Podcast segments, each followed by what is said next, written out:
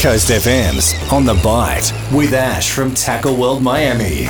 Good morning and welcome to this week's edition of On the Bite.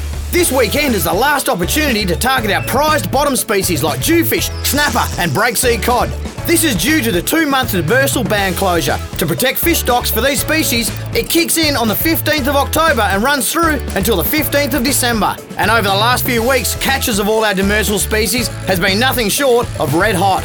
For those that love to enjoy a dive under the water to hunt and gather, I can report that the visibility, along with the crayfish, are also doing really well. For shore-based anglers, the Dawesville Cut has been fishing well for whiting, both King George and yellowfin. And there's also been a few schools of juvenile salmon buzzing about, providing anglers with a whole lot of fun. Along the beaches, we're also seeing tailor, the start of a few. In the afternoons with the onshore winds are generally the best for success. Wherever you get to wet a line this weekend. As always, good luck, tight lines, and remember, every day's a good day for fishing. For Tackle World Miami, Coast FM's On the Bite.